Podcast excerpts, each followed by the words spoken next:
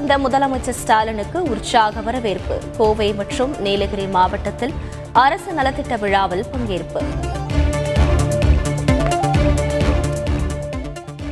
ராஜீவ்காந்தி கொலை வழக்கில் தண்டனை பெற்ற பேரறிவாளனை விடுதலை செய்தது உச்சநீதிமன்றம். அரசியலமைப்பு சட்டம் நூற்று நாற்பத்தி இரண்டின் படி விடுதலை செய்வதாக தீர்ப்பு.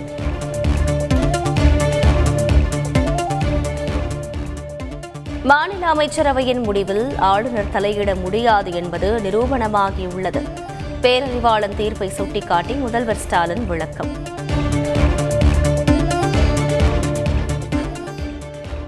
ராஜீவ்காந்தி கொலை வழக்கில் மற்ற ஆறு பேரின் விடுதலை குறித்து ஆலோசித்த முடிவு முதல்வர் ஸ்டாலின் அறிவிப்பு.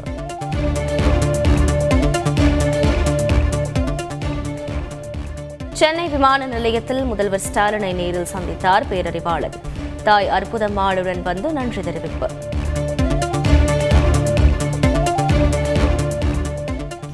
அதிமுக ஒருங்கிணைப்பாளர் ஓ பன்னீர்செல்வம் இணை ஒருங்கிணைப்பாளர் எடப்பாடி பழனிசாமியுடன் பேரறிவாளன் சந்திப்பு.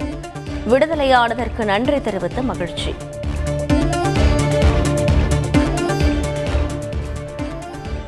பேரறிவாளன் விடுதலை துரதிருஷ்டவசமானது என காங்கிரஸ் செய்தி தொடர்பாளர் ரந்தீப் சுர்ஜிவாலா கருத்து. சாதாரண மக்களையும் தீர்ப்பு அதிர்ச்சியடைய செய்துள்ளதாக பேட்டி.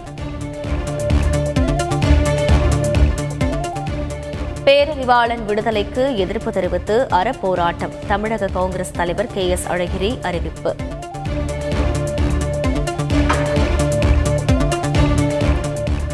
திருவண்ணாமலையில் கருணாநிதி சிலை அமைக்கப்படும் இடத்தை ஆய்வு செய்ய வேண்டும். மாவட்ட ஆட்சியருக்கு சென்னை உயர்நீதிமன்றம் உத்தரவு.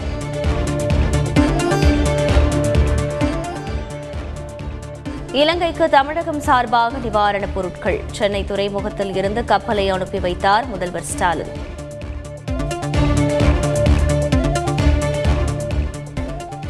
வெப்பச்சலனம் காரணமாக தமிழகத்தில் ஓரிரு இடங்களில் மிக கனமழைக்கு வாய்ப்பு. சென்னை வானிலை ஆய்வு மையம் தகவல்.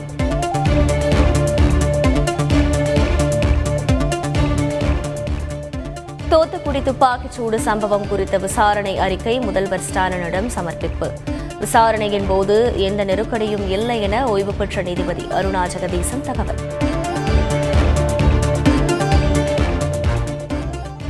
பாஜக மூத்த தலைவர் ஹெச் ராஜா பழனியில் கைது.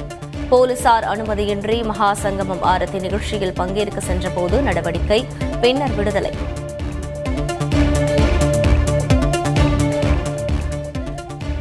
நெல்லை கல்குவாரி ஒப்பந்ததாரரின் வங்கிக் கணக்கு முடக்கம். தொடர்ந்து தலைமறைவாக இருந்து வருபவரை தேடும் பணி தீவிரம்.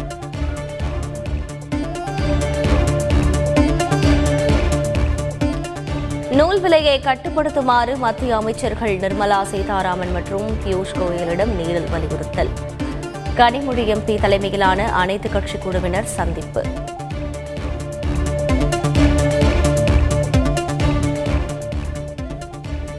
திரையரங்குகளில் அதிகாலை சிறப்பு காட்சி திரையிடுவதை எதிர்த்து வழக்கு. நான்கு வாரங்களில் பதிலளிக்குமாறு தமிழக அரசுக்கு சென்னை உயர்நீதிமன்றம் உத்தரவு. கேன்ஸ் விழாவில் இந்தியாவின் பிரத்யேக அரங்கை திறந்து வைத்தார் மத்திய அமைச்சர் அனுராக் தாக்கூர். ஏ ஆர் ரஹ்மான் மாதவன் தீபிகா படுகோர் உள்ளிட்டோர் பங்கேற்பு.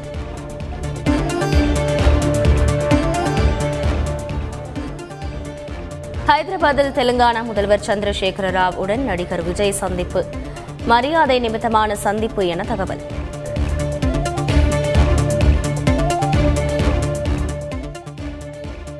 இலங்கையில் ஆளும் கட்சி எம்பிக்கள் நான்கு பேருக்கு சிறை. கடந்த ஒன்பதாம் தேதி நடந்த போராட்டத்தில் தாக்குதல் நடத்தியதாக குற்றச்சாட்டு. ஐபிஎல் அறுபத்தி ஆறாவது ஆட்டத்தில் லக்னோ அணி த்ரில் வெற்றி. பிளே ஆஃப் வாய்ப்பை இழந்தது கொல்கத்தா அணி.